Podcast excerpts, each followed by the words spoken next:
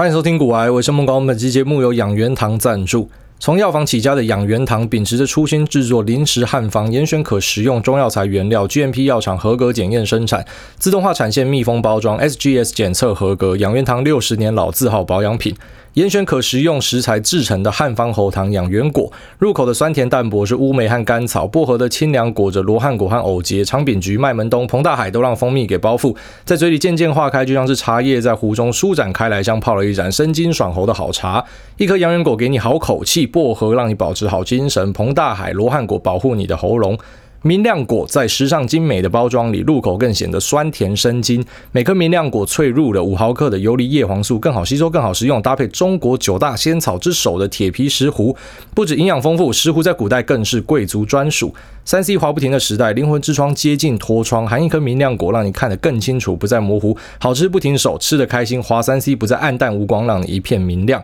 华人世界的保养品养元堂来自南台湾老字号品牌，只做好产品，让汉方保养品更好吃、更好用、更方便、更有效果，让年轻人更加了解中药的美好，并了解如何购买自己适合的汉方中药。炫泡的铁盒和汉方中药新滋味，方便携带，轻松入口。我个人觉得它是居家旅行必备良伴，返乡孝亲爸妈比赞的好东西，有点像是中药界的 Airwaves 啊，携带方便，铁盒打开马上一颗，马上舒服，不舒服就喊我，让年轻人回归中药的美好。现在呢，他推出两种组合包，一种是一加一，养元果跟明亮果各一，那五星吹捧价是五五元，那另外一个是二加二哦，小孩子来做选择，我全都要，那他只要一千块。那这边就把他所有相关的资讯放在链接在这边，提供给所有需要的朋友们。好，那台股最近这边呢，算是进入类似一个沉默循环啊，虽然没有像美股大概四次的沉默循环，然后台股大概前面有两三次的沉默循环这么的严重啊，就是大家这次看起来是有说有笑啊，然后苦中作乐啊，有可能就还没跌够了，再跌更多，跌到大家都不会讲话的时候，低点就出来了。好，那这个沉默循环其实就会一再的发生，这是任何一个主动选股者你都要去适应啊，并且要去承受的一件事情，就是你一定会遇到很多的回调，你一定会遇到很多的获利回吐啊，本来专业。一百万变成只有赚六十万，然后开始在他在那边思考说他妈的为什么我不要在赚一百万的时候把它卖掉啊？就有趣的地方是，现在搞不好一百万回吐到六十万之后又变成一百二、一百三、一百八什么的，哦，这就是一路上的过程啊。那当然你可以选择你用的策略是什么，然后在各种股市的不同状况里面去操作。哦前阵子最红的就是动能交易嘛，每个人都在动能交易嘛，什么会涨我就去追嘛。然后这阵子开始就变成说啊，这个隔日冲，大家狂骂他们嘛，就说因为他们把什么台股弄坏什么。狂涨的时候没有人感谢他们，狂跌的时候哎，大家就怪他们，或者说最近的 MSCI 调降，其实 MSCI 已经连续调降十季，哦十季台股的权重被往下调了，但是只有在这一季调降的时候被大家说是这个外资把股票卖下去或什么的，就很神奇嘛。前面九次调降台股一直涨哦，大家就是去笑外资，或者甚至是完全忽略这个新闻，然后等到这一次呢，然后因为调降的时候台股跟着跌，所以就哎就是他们害的，但其实跟他们无关。然后根据金管会的一个数据呢，MSCI 这次的调降。基本上只会对台股造成大概六十亿左右的外资的变化，然后六十亿。一般外资轻松好每日交易的这个呃量能呢，哈就轻易的去击败这六十亿了，所以我觉得是完全可以忽略的，就变成只是大家去找个理由来说故事这样子。好，那动能交易在前阵子是非常非常的火红啊，大家可能用不同的名字去套它，但其实本质上呢，就是一个股票当它产生动能的时候，啊，那可能基于筹码面、基本面，不管你用什么分析啊，反正总之就是产生动能之后才会达成条件，你就进去买进嘛。那在这阵子，你就会发现说，如果说你从事动能交易，或者你看那些隔日冲券商哦，你做这种短线动能的，基本上你就是被洗脸洗到爆掉啊。那也不是说他们的问题，或者这个策略有问题，其实很多时候就是时也运也啊，就是跟着这个市场的脉动呢，那就会时势出英雄这样哦。可能现在是很红动能交易，那前阵子可能就是很红价值交易，那价值交易再往前可能就是很红动能交易，有点像是你阿嬷的那个洋装。哦，那你前阵子看就觉得，干这是阿嬷才会穿的东西，就后来发现，哦，时尚模特开始在穿你阿嬷会穿的东西，他们把它称之为复古风啊。因为发现很多东西呢是在啊历史的这个轨迹里面呢会不停的重复发生的。那其实动能交易的前身是什么？其实有很多个名字，它也不是第一次发生。之前有什么新价线交易啊，然后有一个叫做海龟交易，海龟交易应该是比较有名啊，是由那个 Richard Dennis 啊他所带领的一群 Turtle Traders 啊，就是海龟交易员这样。那他最早呢是在华尔街日报啊、纽约时报啊、Barron's 啊。那这上面去聘交易学员啊，教大家玩期货，就蛮有趣的吧？就直接跟大家说，我要聘学员啊，那学会之后呢，我会给你一笔钱啊，five hundred k to two million 啊，五十万到两百万之间的资金让你去操盘。那最后面他找了十四个交易员进来，在五年内呢，年化报酬率达到了八十趴。然后他交易的对象是什么？就是流动性比较大的一些商品类的期货。那他的做法呢，就是动能交易，会涨的东西就进去追它，那今天不会涨了就把它砍掉哦，利用均线啊，利用突破啊什么的。好，所以其实动能交易在上个世代就有人在玩了啦，那只是诶、后来啊这个策略当它。呃，怎么讲？变成一个流行，因为它很成功嘛，大家都知道嘛，所以大家去学这个策略，那这个策略就变得啊稍微的无效了啊。简单来讲就是这样。那在股票市场里面，哦，或者是说在期货市场里面，特别是以期货或是权证啊、选择权这种市场是最明显的，因为它有点像是一个零和市场。啊，就是有一个合约的产生，那有一个卖方跟买方嘛，那这个卖方赔的钱就是买方赚的钱，或者说买方赔的钱就是卖方赚的钱。那股票市场呢，当然长期来说，你可以说它是一个正和嘛，会赚钱嘛，会配息嘛什么的。可是呢，如果说你把这个周期往下拉，就是你股票市场对长期有可能是正和的，可是，在短线上大家这边买卖呢，基本上也是零和的，就是你赚的钱可能就是别人赔的钱这样。好，所以如果当大家都在用同一个策略，那这个策略的未纳量啊就会被突破，那突破之后呢，可能就变得比较无效。所以或许。也有可能是因为越来越多人去使用动能交易，那所以变成市场上有更大的，我们把它称为 big whales 或者大鲸鱼啊。阴谋论是这样，就是有大鲸鱼发现这样，故意跟你对做，但是也有可能单纯就是因为太多人在做这个交易方式，所以呢，它的这个超额报酬，它的 alpha 就不见了啊。有点像是当我们今天都很看好某个标的，那我们全部都跑进去买它，那它未来可以期待的报酬率都会变低，这个大家可以理解吧？就如果一个东西它本来是一百块，然后可是大家突然发现它很好，全部人都冲进去买它。然后本来成长率是大家可以预期说每年股价可以成长个三十趴什么的，可当今年大家把它推到一百三、一百五、两百，那你觉得它还可以维持三十趴成长率吗？就不行了。然后所以也有可能是因为同一个策略有太多人使用导致这样的现象。但是大家也不要气馁哦，动能交易可能最近觉得撞得鼻青脸肿嘛哦，但是搞不好一阵子之后，就像是阿嬷的洋装一样，会重新的再一次的流行起来。好，那我们额外补充一下，我们刚刚前面聊到那个 MSCI 指数是什么？哦，那 MSCI 这个老股民应该知道，年轻人可能比较不知道，反正它现在已经叫做名城了。那 MSCI 指数呢，就是名城指数啊。那它以前的名字叫做摩根斯坦利资本国际 （Morgan Stanley Capital International），就是 MSCI 这样。那它的任务呢，就是编撰指数，让一些什么股票基金啊、收入基金啊，或是一些对冲基金啊，它有一个这个指数可以去追踪。哦，这是它最主要的任务，就是去编撰指数。那它在 NYSE，就是 New York Stock Exchange 呢，你是买得到。它的 ticker 就叫做 MSCI。哦，这个可能是比较内行的人才会知道这一支标的。你去看它走势就知道，很精彩。就慢慢的这样子往上爬，非常非常稳健的一家公司。那如果我们所说，它的任务就是去编撰指数啦，好，所以呃，基本上很多人对它的一些误会。啊，不然说像最近大家讲说它是不是舔中啊？然后就是所以才把这个中国的呃占比呢，在新兴市场里面往上拉，然后韩国跟台湾的往下降啊，或多或少也反映了可能在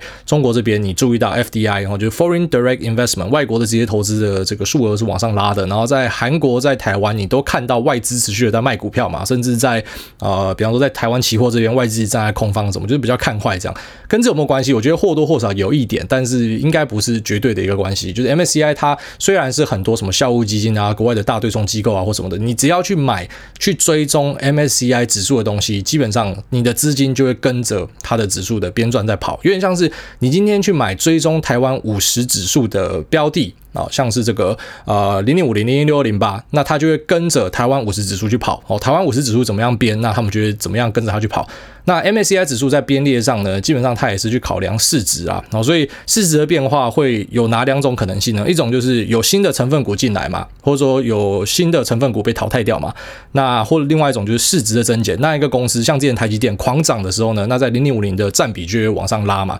那有一家公司可能狂跌的时候呢，那这个占比可能就会往下跌嘛。所以他们基本上就是很如实的去反映整个市场的整体状况。那为什么最近会特别去拉升中国这边的权重呢？其实不是因为他舔中啊，或者说他看到中国股市跌，他要去抄底什么。你知道很多时候，如果你把一些政治的东西带进来股票里面，你的判断会失准啊，会失准。因为那种东西会变阴谋论啊。就如果你今天讲阴谋论，基本上就是比谁讲比较夸张而已。那我相信在呃一些电视台，你可以看到一些学者就整天在套阴谋论，我觉得这是比较无聊的。就我们用一个呃事实的角度来看待会比较好，会比较精准啊。哦，那你用阴谋论去做股票，我我个人觉得不太适合这样。好，那首先呢，在 A 股跟 H 股，他们这种呃这个中国的股票里面，A 股就是指说在 Mainland China 里面啊，那 H 股一般就讲说香港的股票这样。那他们有一个说法叫做“成熟一家推出一家”，啊，就一家公公司已经玩好玩熟了，他才让你做下一家，也是某种程度的计划经济这种感觉，就是让呃这个国家来决定说你什么时候可以上啊，什么时候可以把更多的流通股放出来啊什么的。好，那在我决定你可以把这些流通股放出来之前呢，可能有很多股票这种非流通股是被锁住的。那最近呢，因为他们开始在推全流通这种制度啊，其实已经推一阵子了，所以开始有越来越多公司它的股票是被放出来的，导致市值会往上升。那当然以 MSCI 的角度呢，就是你市值往上升，我就要把你权重往上升嘛。啊，你往上升，你就排挤到其他人嘛，所以可能就看到韩国啊、台湾啊，就是我们这些在新兴市场的其他 player 呢，就被权重往下调。所以整体来说的状况是这样子啊。那呃，这些阵子大家主要在讨论 MSCI 在讲的东西啊，但前阵子大家在讨论 MSCI 的时候呢，其实是比较着重于在讨论说怎么样去吃它的豆腐啊。就像现在也很多人会想要去吃标普五百的豆腐嘛，说这个 Moderna 一直往上涨的话会进入标普五百，所以我们就先买，然后后面倒给这些指数型基金嘛，或者说像之前特斯拉先买，然后再倒给指数型基金，这个方法可以做吗？我直接跟大家讲，不可能啊，就是。太难了，就是介于有跟没有之间，有时候有，有时候没有，所以基本上就是没有没有一个百分之百到底是正确与否还是怎么样的。所以你去看待像这样子的交易，就是你希望可以去借由啊，它可能会被纳入指数所造成的利多哈，因为有些什么校务基金啊、啊死人骨头基金啊、对冲基金啊，在追踪这个指数的人会进来买嘛。那你想要到货给他们的话呢，诶，你想要去追踪这个事件的话，其实基本上你是到货给其他看好这件事情的人啊，有点像是我们都看好呃。它被纳入指数呢，可能会有新的资金进来，所以我们都进去买。那我以为啊，我以为说我今天买买买买买上去，然后我到货给别人，好爽，倒给指数。其实不是，你是倒给可能比你慢知道这件事情，但是他也是为了要到货给指数的人。我觉得这个是实际上在市场上发生的状况。就是你真正是倒给指数吗？也未必。然后他有一个 deadline，就是在 deadline 以前他要把这股票收满。可在过程之中，哎，他可以慢慢的去买进，他不是说什么一次到位之类的。那当然有时候你会看到在 MSCI 的调整日的那个尾盘会爆出一个大量啊，但是那个大量也未必是往一个正确的方向，因为有时候是大家已经额外的把它提到太高然后终于变大。大家一起赔钱，但是也有可能就是呃，像很多人想象的，就是我先买进，然后最后面的尾盘大拉一顿哦，然后我到货给这些所谓的指数型，所以呃，有正的也有反的论述啊，就看你相信哪一个。但是我觉得其实你不用花太多时间去追踪所谓的你要怎么样到货给 MSCI，因为我觉得这是非常难办到的事情。好，那我们刚好提到说动能交易在最近比较难做嘛，但是你也不要气馁，因为搞不好很快的动能交易又可以再一次的呼风唤雨之类的。但大家可能就就此休息，进入一个长期的盘整盘，所以大家势必要换策略。哦，那这个我们要之后观察才知道。但是我们有两个选项可以做嘛。第一个就是你暂时先去休息，就像是我脸书上面 PO 的，其实我身边的一些股友很多已经跑去度假了。那我昨天跟 GG 聊天的时候，他也跟我讲说，就是他们一些群友看起来很厉害的，然后他们自己的群，然后也跑去度假了。很正常啊，现在跑去度假的人真的越来越多，所以我才在脸书上 po 出来这件事情嘛，就说我当然不能跟大家讲说我实际上的股友有哪些嘛，然后他们资金有多少，我不知道跟大家炫耀说我朋友厉害啊，这个强制我朋友什么的，就是跟大家说我身边蛮多朋友真的已经跑去放暑假了，跑去度假了，因为基本上已经进入一个他们觉得看不懂的盘势，所以看不懂就这样哦，我可以先收手啊，我未必一定要在里面做啊，未必一定要进去放空啊，或者我未必一定要去抢个短多啊什么的，你可以选择单纯的就去放假，然后等到。你觉得下一次你可以击球的时候再回来，就是巴菲特棒球理论嘛？啊，这个棒球场上你会被三振，投资的场上你不会被三振啊。丢过来一万球你都不打，你也不会被三振啊。你就等到你觉得有把握的时候再打就好了。啊，就我抛出这个，然后下面有一个留言就蛮天兵的，他就讲说什么我很像投顾老师，因为我讲了一个啊，我说身边的这些啊强者大户朋友们，他们已经开始去放假了，然后看大家怎么样去解读这件事情。他说跟投顾老师很像，因为你讲了一个介于有跟没有之间的东西，不是。如果说你进入投资市场，你到现在都还没有办法去理解，是没有人可以预测未来这件事情的话，那可能比较可惜啊。那真的没有人可以预测。我告诉你说，身边的一些朋友开始去放假，看你怎么样解读。我会跟你讲这句话的意思，就讲说，你可以解读为哦，大户们不做了，所以呢，我也跟着不要做了。你也可以解读为哦，搞不好这些人哦，你看这么多人都不做了，那代表说现在市场呢，更是一个更好去反映价值的地方，因为有很多哦，可能握有蛮大资金的人，他们选择去休息了，那可能更快速的哦。市场会做到一个更好的这种所谓的啊价值发现，所以呢，更好的去落地，就看你怎么去解释吧。但是我真的没有办法给任任何一个标准答案哦。如果说你你听古埃的节目，然后你还整天在祈求一个标准答案的话，你真的是来错地方了。你应该去买投顾会员哦，投顾会员他会告诉你一个标准答案，但是我们这边。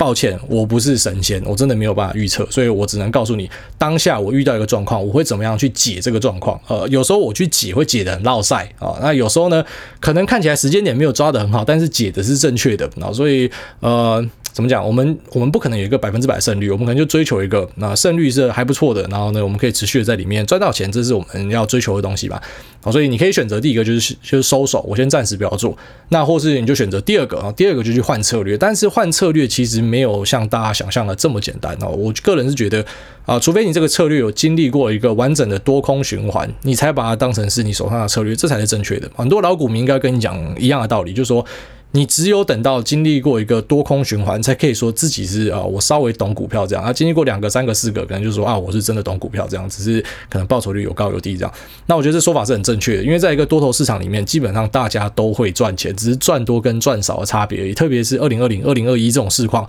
真的只是赚多跟赚少的差别。可是你的策略可能没有经过空头的洗礼，就是你没有大跌过。好像我们之前跟大家说，美国的这个指数呢，今年最大回档才四趴，所以很多今年进来的人，然后可能看到股市在跌的时候，那边哇哇叫，哎，今年最大还四趴，你看一下过往几年哦，他们最大的回档是几趴？四趴，离就动不掉，那你那个更高的趴数，基本上你应该就是一次被扫出去，所以你的策略可能就会呃。为你带来一个迎头痛击啊！只有在经历过一个多空循环之后，你才会知道这个策略是可不可行的。因为你不可能就是多头的时候，我让我策略整个抠进去 all in 这样，然后最后面空头完美闪过，没有人可以完美闪过。你可能可以完美闪过一两次，可是你一辈子不可能完美闪过每一次的修正啊！所以呢，你你的策略势必会在。呃，就进入空头循环的时候，假设你是多方啦，在空头循环的时候，你一定会接受到一些考验，然后这时候你才知道这个策略是可行与否。好，那可能这个策略你发现说是可以做，那你也知道它的优缺点之后呢，你才有机会去发展下一个策略。所以，如果你没有进市场个几年，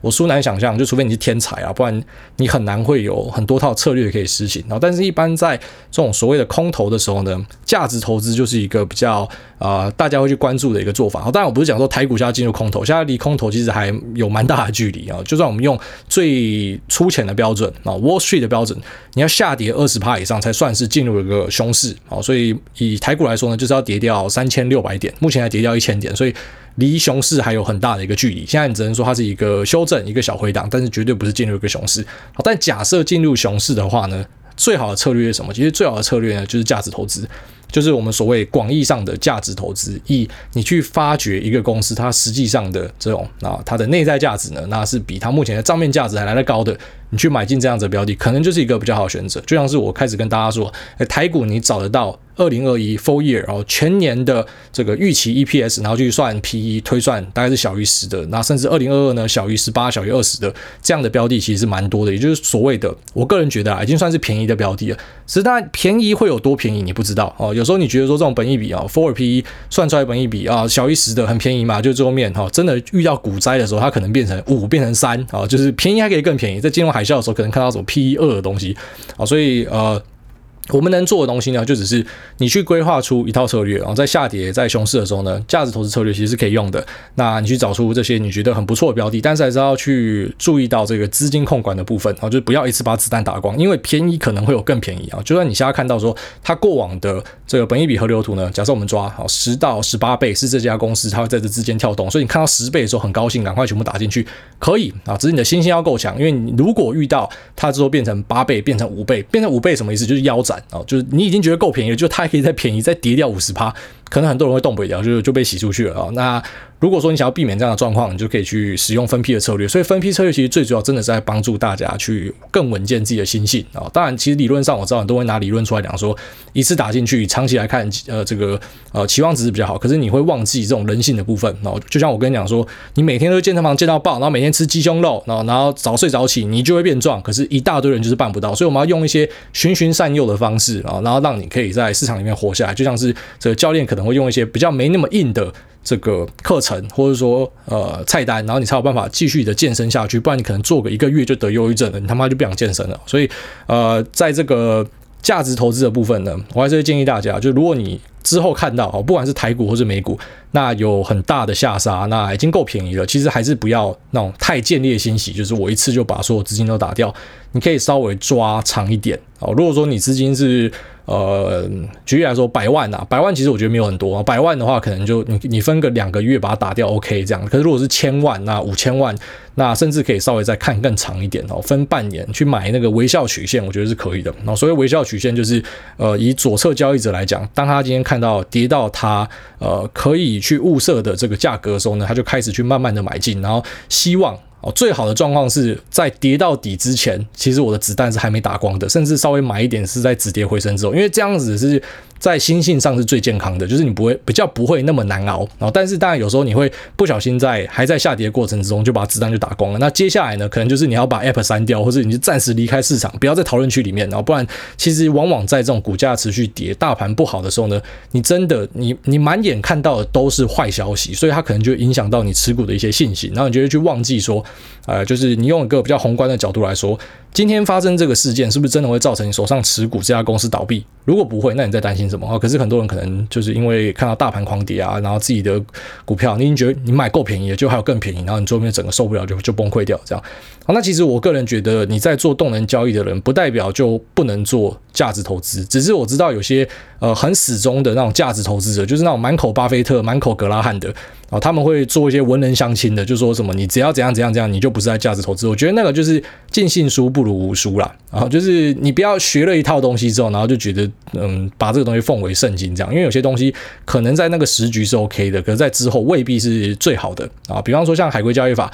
在那时候可能很强，可是之后就落掉了。然后在之后呢，哎，又再一次变得很强。那这个格拉汉德烟屁股投资法，可能在那个时代很强，因为那个时代基本上你没有一个网路可以去做这种，哎，我去看所有的股票量化数据是怎么样，所以你只要可以做到像格拉汉讲的证券分析啊，你可以做到分析，你把量化数据抓出来，你可能就可以捡到很多宝物。可是现在你真的是随便上任何一个网站，你都可以看得到一家公司它所有的财报数据，完美的帮你量化，还图像化什么的，所以。基本上你就要去想象这个东西跟那时候海龟交易一堆人用一样，然后就想如果大家都看得到这样的一个量化数据，那当然这个东西的超额报酬可能就不见了，因为大家都已经看得到，所以它很难真的跌到很便宜。可是如果说可以跌到那种超便宜的东西，那可能就是大家都不要的，那你反而就进入一个陷阱哦。你真的要去捡烟屁股，你就真的他妈捡到一个烟屁股。好，所以我个人觉得价值投资跟动能交易其实并没有冲突。那也像是 Howard Mark 说的，价值投资其实不用互相去歧视，它跟成长股之间其实是没有冲突的。就有些人觉得。啊，这个价值是来自于啊，就真的非常非常便宜的股价啊，这就是价值。那有些人觉得价值呢是股价不一定要到很便宜，可是未来成长性很好，这就是价值。所以我会觉得 Cathy Wood 跟巴菲特其实他们都是价值投资，只是他们的取向不一样。好，所以我在这边就等于说跟大家分享一下说。好，就如果说你之后看到，呃，因为我们前阵子市况都很好嘛，然后现在台股先进入一个类似沉默循环嘛，搞到美股之后也会进来，很难说，因为美股现在大家非常乐观，我觉得非常乐观的时候就是要稍微小心的时候了。好，那假设说遇到大跌，其实呃，你发现动能的交易呃这个策略呢是没有办法去实行的话，你可以回归到价值的部分，啊，只是价值的部分要更有耐心，它不像动能交易追求的是一个立竿见影，我今天买进它就知道明天要继续涨，它就是一个礼拜要继续涨，要继续突破，不然呢我可能就把它减码出掉这样，好，价值。投资可能是一个比较长的周期，可是如果说今天真的进入到啊，例如在呃二零一一年到二零一三一四年那时候的台股啊，就是听一些前辈讲，比方说像是跟我们一起打电动的 J 啊，三十几岁。好，最近陈博有问题，他自己讲的，不知道真的假的。我反正这里就讲说，那时候在这段过程时间里面呢，啊，其实如果你是做动能交易的，你整天被拔烂啊，那时候的台股就是在走一个盘整盘。可在盘整盘的时候呢，就是有些人可以做得很好啊，就是因为他的策略刚好符合那时候，所以有点像是这种时也运也啊。你今天的策略刚好是符合那个市况，就可以赚到很多的钱。那我自己个人觉得，我在呃，就是当然我选股还是以所有基本面为主，然后是搭配动能嘛。那在价值投资的部分，在这种做横盘的部分呢，我觉得我自己是没有那么强，我也还在学习啊。但是我还是会持续的。就假设说我们之后试光进入那样的状况，我们就去。花多一点时间跟大家分析一些然后基本面的部分，就比较不会以你知道，我们其实，在二零二零、二零二一的时候，花很多时间去跟大家讲说这个新的题材未来的展望是什么。因为当一个多头牛市的时候呢，我们就要抢钱啊，所以抢钱就是要去追资金，你就要知道说现在红的是什么啊，现在是 SaaS 啊，还是说现在是电动车啊，还是什么的。可如果说进入横盘的话，我们可能会花更多时间去着重于哎，一家公司它实际上的价值跟成长性是怎么样。不是说我们不可以去讨论这些电动车公司，因为他们其实像特斯拉，特斯拉我觉得它就是一个价值投资。虽然可能很多人不认同，他觉得妈的，你要价值投资，你应该是买福特，你应该是要买 GM，因为他们的这个财报数据什么估值看起来是比较便宜的。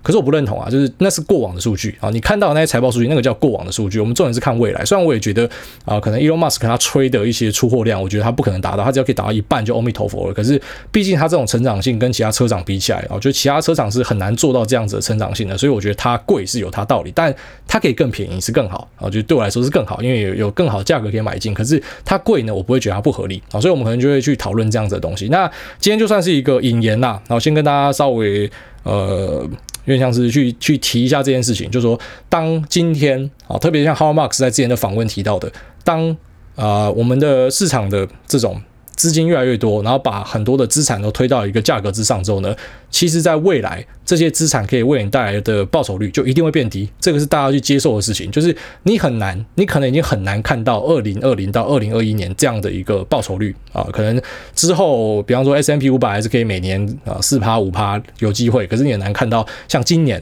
啊标普五百，哎今年还没走完哦，结果这个标普五百涨了十九趴二十趴。哦，然后这个纳斯达克一百涨一涨了二十趴这样。这个东西你可能在之后会比较少看到，好，所以策略可能就要因为这样去调整。好，大概是这样。好，那这节目先聊到这边，我们接下来进入 Q&A 的部分。第一位普及信徒他说：“色盲手残韭菜，那最近要买卖股票结果都按反，搞得要摊平没摊到还亏。那请问来大有没有手残救星？其实搞不好这是你妈给你的天赋哦，就是色盲，搞不好对你股票操作会有帮助。你知道一大堆散户会讲说，买了什么就跌，然后卖了什么就涨。”他妈，全世界投资人这么多，大户主力就偏偏要挑我买的时候跟我对坐啊！全世界都要跟我对坐，搞不好这样反过来之后，发现自己意外的那个报酬率特别好之类的啊！所以就好好珍惜自己的天赋。下面一位 Rogers 他说后面被卡掉了，五星吹到外太空。我妈问我为什么要跪着听 Podcast。那感谢爱大的观念矫正及幽默风格，让人听到上瘾。等待下一集的时候，手都会无法控制的颤抖。想问主委，对于苹果要求旗下所有供应链要在二零三零年实现碳中和有什么看法？那届时股海会起大风大浪吗？最后祝主为全家平安。顺利，赶快再生个女儿吧。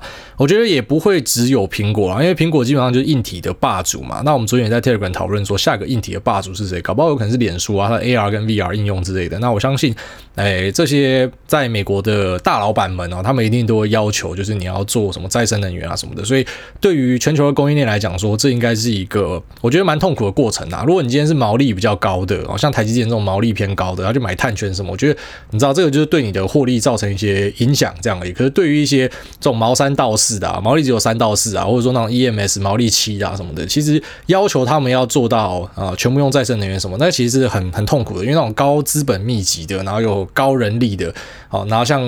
我知道的状况是这样啊，就连你什么主管开车啊、跑业务啊、那送货啊，或者说这个啊货车的进出什么的，那个都要算在你的那个碳排里面，然后你要把它整个综合掉，其实它是一个会增加很多成本的过程，但是没办法，因为你上面的老板这样要求，你就只能这样做，不然他就把你换掉嘛，就换别的供应链嘛，所以有可能会造成一些什么供应链洗牌之类。当然你要追踪的就是说他们是不是有没有办法在这个新的潮流之中啊，就顺应这个美国的大老板们哦，赏饭吃的那他怎么样要求，他有没有办法跟上啊？如果说有办法跟上的话，那可能就是很不错。那当然投资机会的话，可能就是追踪说，哎，这些有在呃卖碳权的，像中国这边不就在炒吗？还有这些碳中和的标的或什么的。只是当然现在可能是比较偏向这种炒作的部分啊，但之后如果说等到炒作尘埃落定的话呢，那可能会有一些新的机会产生，因为毕竟这是新的东西嘛。每次有一个新的转机呢，有些人会去死，而、有些人就会活下来，啊，也会产生新的东西。啊，新的东西可能就大家可以注意的。好，下面为这个拿书的死神，他说第 N 次留言，那注意到主委念留言都会逐字念，因此决定量身为主委打造专属口说稿。那总是想留言留不到，却看着这位听众拿书的死神不断出现，心中羡慕却毫无办法吗？各位的福音来了，跟着这位听众拿书的死神找到留言的圣杯，只要超过一百人在古埃台股群打小主委好可爱，这位听众就会在群组公开他的独家留言心法。那相关的详细资讯我不会放在资讯栏里，有需要的朋友可以参考看看。迟来的祝福，恭喜诸位当爸，然后谢谢这个拿书的死神啊，真的是很常看到他跟那个另外一位什么拉链卡道基，然后两。两个真的是整天在那边刷榜。好，下面一位 G G In In 的他说听了三个月的感想和问题，不免俗先来个五星滔滔潮吹。我是从 KK Box 韭菜大会被和 A VS 主委笑死才开始听股癌的小菜鸡，因为从小到大看过太多被股市扫出场血淋淋的案例，像是重压单股让家庭陷入经济危机的老爸，想一夕致富退休却赔光积蓄的早餐店老板，没听股癌跑去信贷买石油期货欠一屁股债的朋友，etc。那让我对股市一直保持保守观望的态度挂号，也错过了去年猴子都可以赚钱的大多头市场。那但听了股癌追了前面的集数，听到诸位所说的高投资势必带着高风险，没有绝对正确的投资派别，各有所长。那只有适合自己的等等，跟自己的价值观很相符，也有很多启发。那便在过去 work from home 期间，把所有集数都追了一遍，觉得股市不完全是吞噬人的赌场，只有被自己贪婪吞噬的不理性韭菜。我这边说的很对。然后说目前先从最稳健的定期定额买市值型 ETF 开始入门，但在研究零零五零成分股的时候，有些想法想请教台大。零零五零的成分股除了配置台积四十七趴、MTK 四点五趴、红海四点四趴、联电二点三、台达二点零，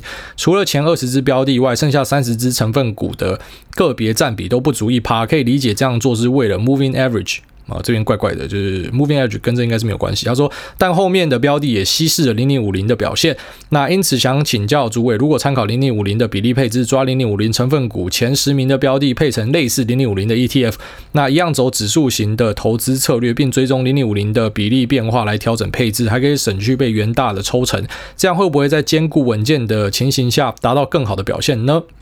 那最后谢谢诸位带来优质的节目，祝诸位一家幸福平安，持股涨翻，第二胎早点报道，是个像 Lisa 的女儿。好，谢谢。他说 BR 命哦，署名。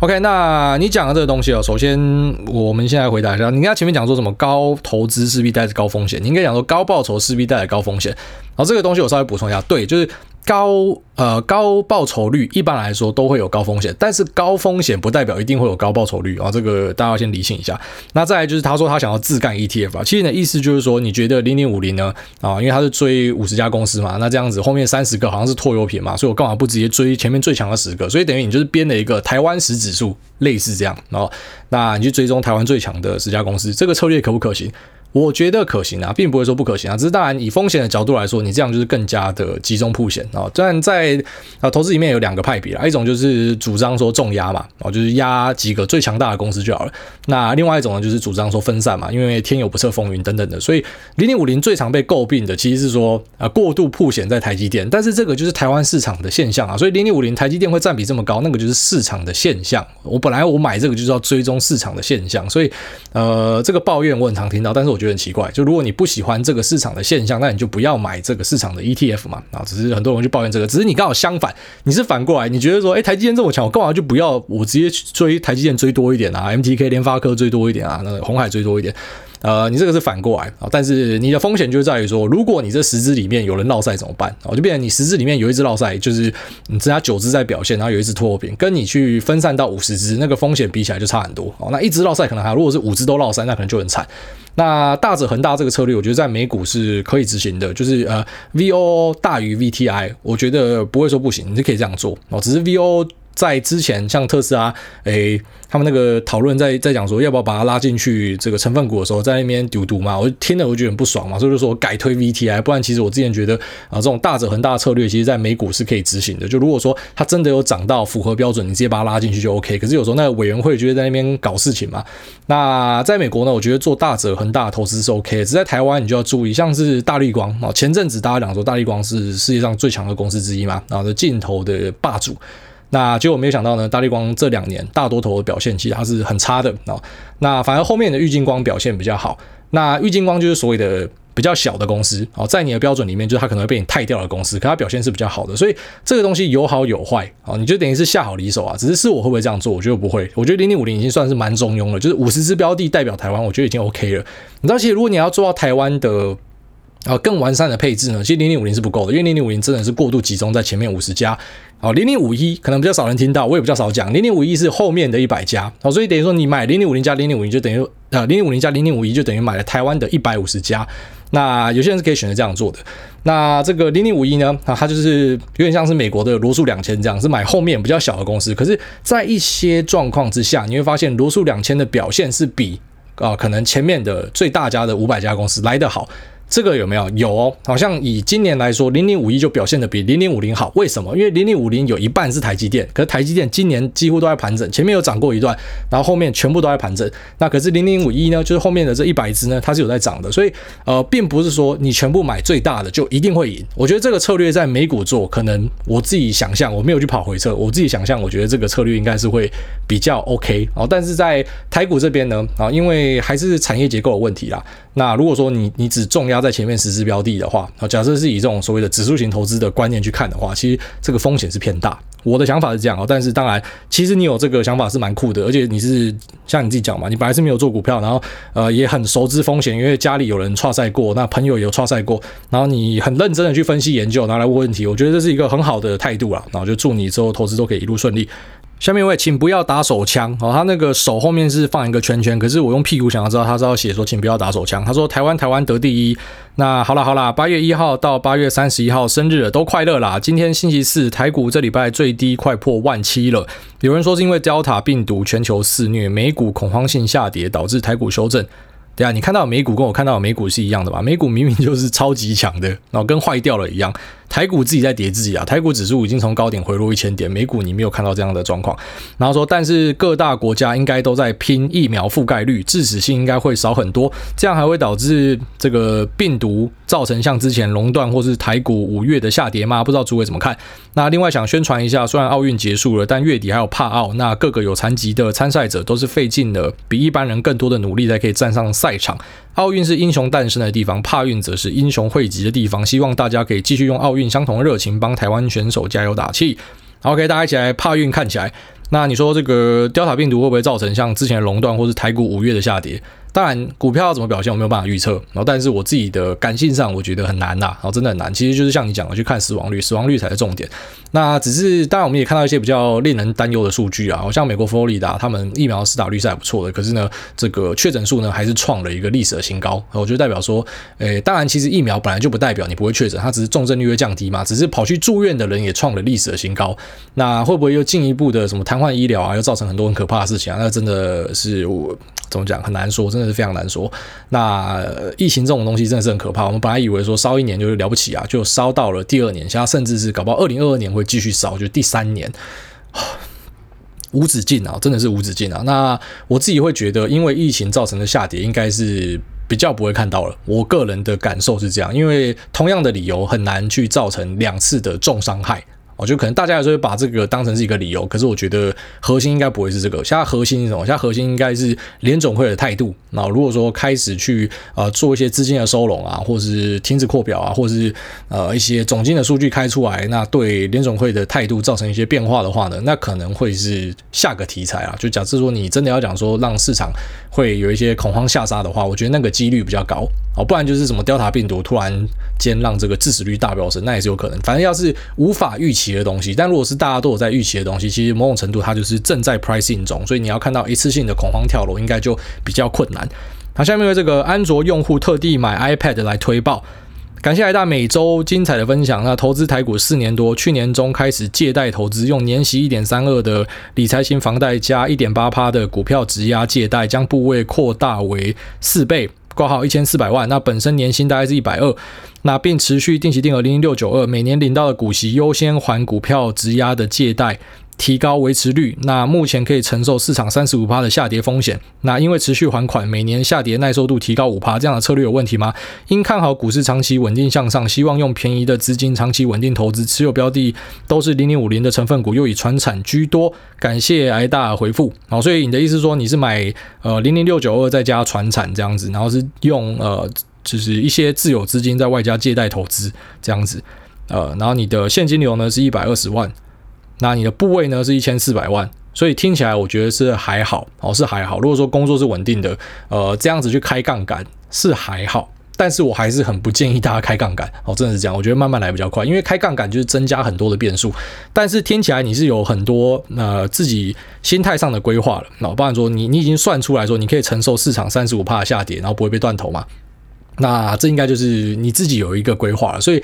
要去设好一个退场机制啊。也就是说，你今天如果是借钱进来的，你就要某种程度的去做好愿赌服输的这个准备啊，你没有借钱的，你要凹成是长期投资，我觉得没有问题啊，真的是没有问题。可是如果你是借钱的，你不可能把自己凹成是长期投资。如果台股进入像日本之前那样子，就是一阵子的。大熊市啊，那指数呢基本上是没什么表现的，然后你就要开始去啊，首先是如果你要去实现你的损益的话，你就是现赔嘛，你又不想实现嘛，可是你又要一直去还利息，那如果你还不起怎么办？但还好，因为你又有一百二十万的现金流，所以听起来你这个策略是还 OK，就是没有把你自己放到一个很毁灭的环境里面啊。但是我还是要提醒一下，就尽量尽量不要借钱投资，慢慢来比较快啊，真的慢慢来比较快。好，下面一位这个 JYO。J I Up Chen，他说：“我是在中国上班的打工仔。那诸位你好，因为在中国上班的原因，平时都用 Spotify 听，不然网速会很慢。那终于还是忍不住来五星吹捧了，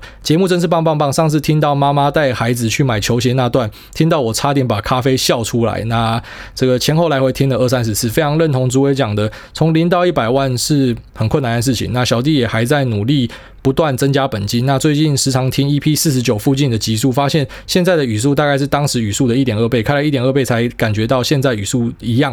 那想请教诸位，是否关注 A 股的宁德时代最近涨到历史新高？我还。依然抱着挂号，大概赚了五十趴。第二个问题是左侧交易是否只适合炒短线呢？我爸爸就跟我是完全不同的交易逻辑。我喜欢左侧交易，而且不喜欢未实现损益，一定要变成现金才会喜欢。那还烦请主委开示，顺便也想跟主委推荐一下我的 YouTube 频道，浅不可测。主要都是在讲摄影相关的内容，用我个人的观点去分享摄影思考的方式。那如果真的念到我的评论，我一周内上新影片，谢谢诸位。那也祝夫人跟小孩一切健康，也希望所有的听众都可以顺利熬过疫情，在股市赚回疫情的本金损失。台湾加油！P.S. 我没有拉链卡到机。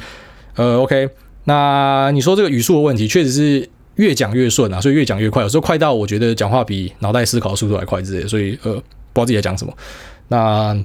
我觉得是越练习就越来越强啊！其实我本来讲话速度就蛮快的，但是在最早期在做 podcast 的时候，其实是刻意放慢，有一点刻意放慢，然后外加那时候是生病，然后我我们的节目是因为生病才有才有这个股来的，如果那时候没有生病，就不会录这个东西，所以是一个蛮意外的发展。这样，那当时是慢慢讲嘛，然后后来越讲越快，其实也是越来越顺啊。像有一些观念的表达，我觉得我最早在讲指数型的时候，其实就没有讲的比现在来的好，因为我本身重心也不是放在指数型，所以其实表现就啊，就是在在叙述上的表现，我觉得就没那么好，在最早期。但是因为后来，因为要一直推荐。这种新来的人，你不要整天先去想这种主动选股，因为可能你会受伤嘛。那先从这种被动跟市场一起，所以呃讲多了就变得顺了，就越讲越快这样子。所以其实很多东西真的是越练习就越来越好了。那再就是你说这个左侧交易是否只适合炒短线呢？我觉得你完全讲反了，就是左侧交易基本上呃就像我们刚才前面讲的。哦，这种价值投资人他们比较偏左侧交易，因为便宜。便宜的意思是什么呢？便宜意思就是说大跌啦，你要大跌才有便宜的价格嘛。所以价值投资人很多会在一大跌的时候进行减，然后那个就叫做左侧交易，就是说在这个哦股市，假设你把它想象成是一个 U 型的话，然后右边就是越涨越买嘛，那个就是右侧；那左边呢就是越跌越买，那个就是左侧。所以呃，左侧交易一般来说是比较偏中长线以上的投资，也就是说至少半年、一年以上的投资，我们才会把它称为是左侧交易。那我觉得蛮奇怪，就是你问说这个左侧交易是不是呃偏短线的交易，应该是说。你想象的是强反弹吧？如果说你是用强反弹的角度来说的话，左侧交易确实就是比较短线的，就是我今天跌下来，我刚刚进去买，然后涨我就马上把它卖掉。可是呢，强反弹我们常讲，然后新手呢可能会这个死在大跌嘛，那老手死在哪？老手死在反弹，强反弹哦。这个你应该有听过这样的说法，我觉得是很正确的。为什么我会这样说呢？因为很多老手啊，他就是因为他比新手更有经验，所以他耐得住大跌，他也耐得住在一个股票市况不好的时候，你知道新手就想说我要全部卖掉，我 cash out，我要离开市场了。可是老手呢就一直不停的去找寻机会，可是也因为不停的找寻机会，有时候可能就不小心造进了，然后所以看到一个东西就想要进去抢反弹，他也未必是要抢那个反弹，你懂我意思吗？就他只是觉得哦便宜了可以买了，可是呢这个买了之后呢，然后后来就发现继续跌，就觉得我先退出好了，然后在这个过程之中呢，就一直去损失震荡成本，所以很多老手就在这个过程中把钱赔掉很多这样，所以说老手很多死在反弹是在讲这件事情。那我个人会建议大家，就是呃，抢反弹这件事情啊，真的是非常困难，而且是很难做到的哦。不管你用什么技术指标杀小的，这个都是很难做到的事情。所以你可以用一个方法增加自己的胜率，就是你抢反弹，你不要只用一波资金嘛，你可以用四五波资金嘛，你分五次打啊。如果你五次都没有抢到反弹，一直买一直跌升，诶，其实某种程度来说，你也是把这个均价往下拉嘛。那换个角度来说，如果说抢到反弹可以让你感觉很过瘾的话，你一次抢不到啊，五次几率变高了，你更有机会抢到了。所以呃，分批投资啊，一直去强调这个观念呢，并不是说什么分批分批投资是一个完美的策略或什么，其实策略都是看每个人哦，这个状况不一样，实行起来就不一样。但是呢，分批投资它确实是一个很好在实战上运用，那并且是帮助你心性的策略啊。所以你问的问题有点这个怪怪的，就左侧交易基本上我们不会讲说是短线，左侧交易是偏比较中长线的，好，大概是这样子。下面一位配偶蓝蟹梦工，他说五星吹吹吹吹吹。那诸位好，前阵子小弟因为开杠杆，不是小弟，然后配偶栏放谢梦工，你是也红干是不是？然后因为开杠杆，所以导致亏损了三十趴的本金，要赚回去必须要有个三十趴的报酬才可以，所以很常让自己陷入想开杠杆赚回来的想法。虽然最近赚回来，目前亏损负十一趴，而且最近有一笔钱可以入金汇进去的话，会把亏损全补回来，还有多的，所以等于从零开始，但心里还是会想用现在的金额开杠杆把那个亏损凹回来。那麻烦诸位开示一下，谢谢。还有最近打算把仓位调整，基本上要全部砍掉，重新布局。现在美股又在高位挂号，虽然不知道会不会越来越高，但如果是诸位，你现在刚进美股，会怎么样去布局跟分批呢？挂号，例如直接丢五成去持股，五成留现金之类的。谢谢诸位。好，这个配偶栏谢梦工这个留言是一个。很不好的示范啊，但是很感谢他留言，顺便来跟大家讲说为什么他是一个比较不好的示范，然后顺便点醒你一下。首先你讲说亏损三十趴本金要赚回去，必须要有个三十趴报酬才可以，大错特错啊！这为什么我们跟大家讲说你下跌的时候，这个如果你的策略呢回调是很大的，这个可能是有问题的啊！你不可以说赚的时候赚超快，然后回调也回超多啊！什么赚的时候都是四五十趴来喷，可是每次回档就直接赔掉六十趴，这个策略是有很大的问题的啊！你不可以有太大的 draw down，这个是很重要的。那你如果说今天赔掉，三十趴，你要回去应该是要四十趴，你算一下吧。然后一百万，然后赔掉三十趴，七十万，七十万要回去一百万是要四十趴左右。那如果你今天是一百万，然后赔掉五十趴到五十万，五十万要回去一百万是要一百趴，你是要赚一倍才可以回去。所以，呃，你今天如果说一次亏损掉太多，你要回去就会变得非常的困难，这是杠杆的一个危险哦。而且有时候是它跌下来的时候，你直接被断头出场，所以你连要回去的机会都没了。哦，所以为什么我一直跟大家建议说不要杠杆，就这样。你如果真的会赚钱，慢慢赚，你也是会长期复利下来，所以赚上去的啊！不要急着在一朝一夕这样，因为你杠杆开下去，很多时候你就整个人就爆掉了。那再来就是他说什么，如果我今天亏损，那我汇钱进去，就等于说是把亏损打平，这个也是完全错，这个就是把的这个头插到土里面，跟鸵鸟一样。你还是亏损的，你不可以说这种入金之后，哎，我现在就没有亏损了，亏损还是有的，所以最好自己拉一个报表。你有这种坏习惯，最好自己拉一个报表，入金的要把它分开来。那那实际上股票表现的报酬呢，要把它分开来，这样你才知道说，哎，搞不好你最后面就会发现你自己在填平那个漏洞，然后一直讲说，哎，我的投资报酬率是零趴啊，没赚没赔啦，但其实你早就已经赔掉七成的资金了啊，那个这个七成的资金呢，完全是你一直入金进去把它补平，所以看起来报酬率是零啊，这个是一个很危险的做法。那再来就是说，这个想要凹单啊。你光是有想要凹单这个想法，我觉得就不太正确。除非你是一个很有经验的人，有经验的人要凹单，我觉得 OK